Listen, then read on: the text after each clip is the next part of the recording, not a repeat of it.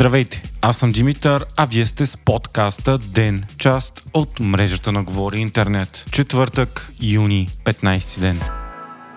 Президентът Румен Радев наложи вето и върна за обсъждане промените в закона за съдебната власт, с които Националната следствена служба бе извадена от структурата на прокуратурата. Тези промени бяха вмъкнати в последния момент при гласуването на законодателните реформи на прокуратурата и подкрепени от ГЕРБ, ДПС и Възраждане. Те бяха предложени именно от Възраждане и минаха директно на гласуване на второ четене в парламента, без да бъдат съгласувани и одобрени от правната комисия на първо четене. С промените контролът на следствената служба по попада директно под контрола на своя директор, който в момента е заместник главния прокурор Борислав Сарафов, който пък от седмици е в конфликт с Иван Гешев. До сега службата попадаше под директен контрол на главния прокурор. Според мотивите на Радев, направените законови изменения възстановяват положението, което вече е било променено през 2009 година. Така, без убедителни аргументи, Народното събрание сега ревизира ангажимент, който България е поела пред Европейския съюз, твърди Радев. Ветото му може да бъде преодоляно, ако депутатите пак съберат мнозинство да гласуват промените.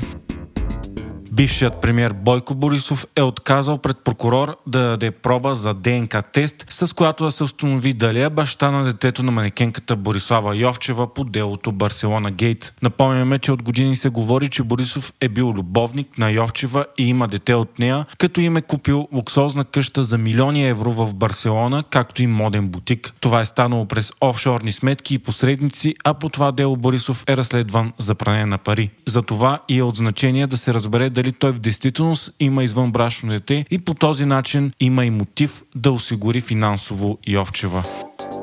Гърция се сблъсква с най-тежката мигрантска трагедия в новата си история, като мащабът все още е неясен. Около бреговете на съседката ни преди дни се обърна стар кораб с мигранти от Сирия, Египет и Пакистан. Вече са открити 78 тела и спасени 104 души. Смята се обаче, че стотици хора са в неизвестност и най-вероятно вече са мъртви, защото на плавателния съд е имало между 500 и 750 души. Спасените са само млади мъже, които са имали късмета да се намират на палбата при потъването. Според BBC обаче има данни, че на корабът е имало поне 100 деца. Оцелелите разказват, че са били поне 5 дни в морето преди пренатоварения стар риболовен кораб да се обърне на около 47 морски мили от остров Пилс. Мигрантите са били нелегални и всеки един от тях е платил на трификантите по 6500 долара. Крайната цел е била Италия. Корабът е бил внимателно следен от гръцката брегова охрана, но е отказал съдействие дори когато е започнал да аварира. В един момент двигателите спрели, настанала паника и разместване на огромното човешко мнозинство, което довело до обръщането на кораба. 104 души, предимно млади мъже, били спасени от патрулиращите кораби, но намиращите се във вътрешността хора, сред които много жени и деца, се отдавили. Положението на оцелелите е отчаяващо и редица от хората са в шок, имат изгаряния, пневмония, дехидратация и други болести.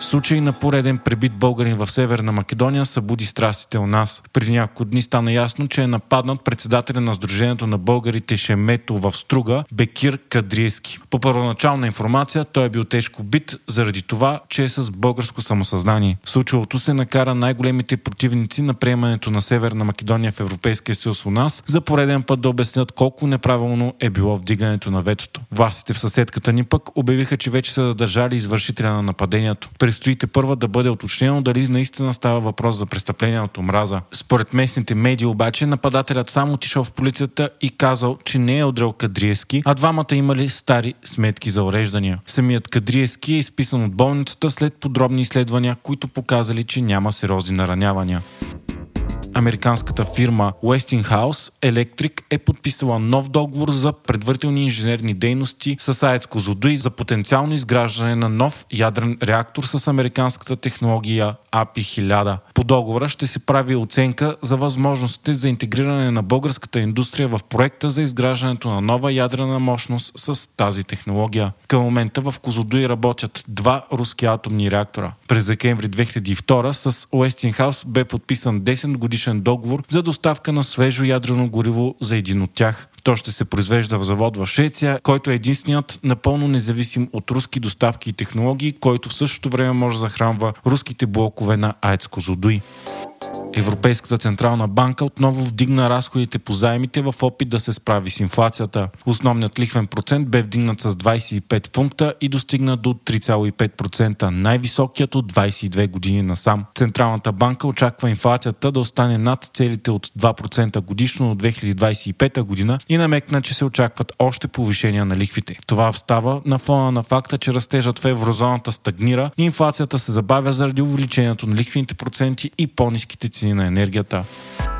Парламентът окончателно удължи действието на бюджета от 2022 година до 31 юли. Това е срокът, до който се очаква да има бюджет за тази година. Вече 6 месеца 2023 няма свой бюджет, защото служебното правителство на Радев отказа да пише такъв без редовно правителство и вместо това удължи действието на миналогодишния, подготвен от финансовото министерство на Асен Василев.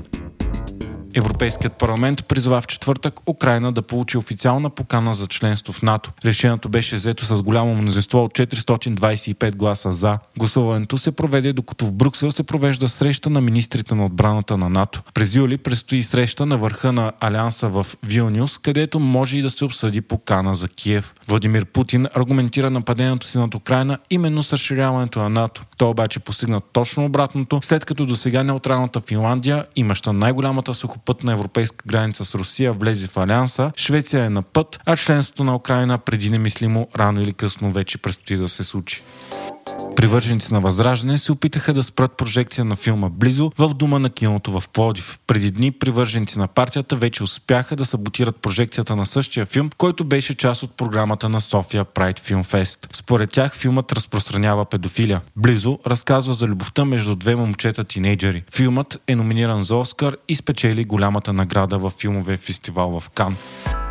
Вие слушахте подкаста Ден, част от мрежата на Говори Интернет. Епизодът подготвих аз, Димитър Панелтов, а аудиомонтажът направи Антон Велев.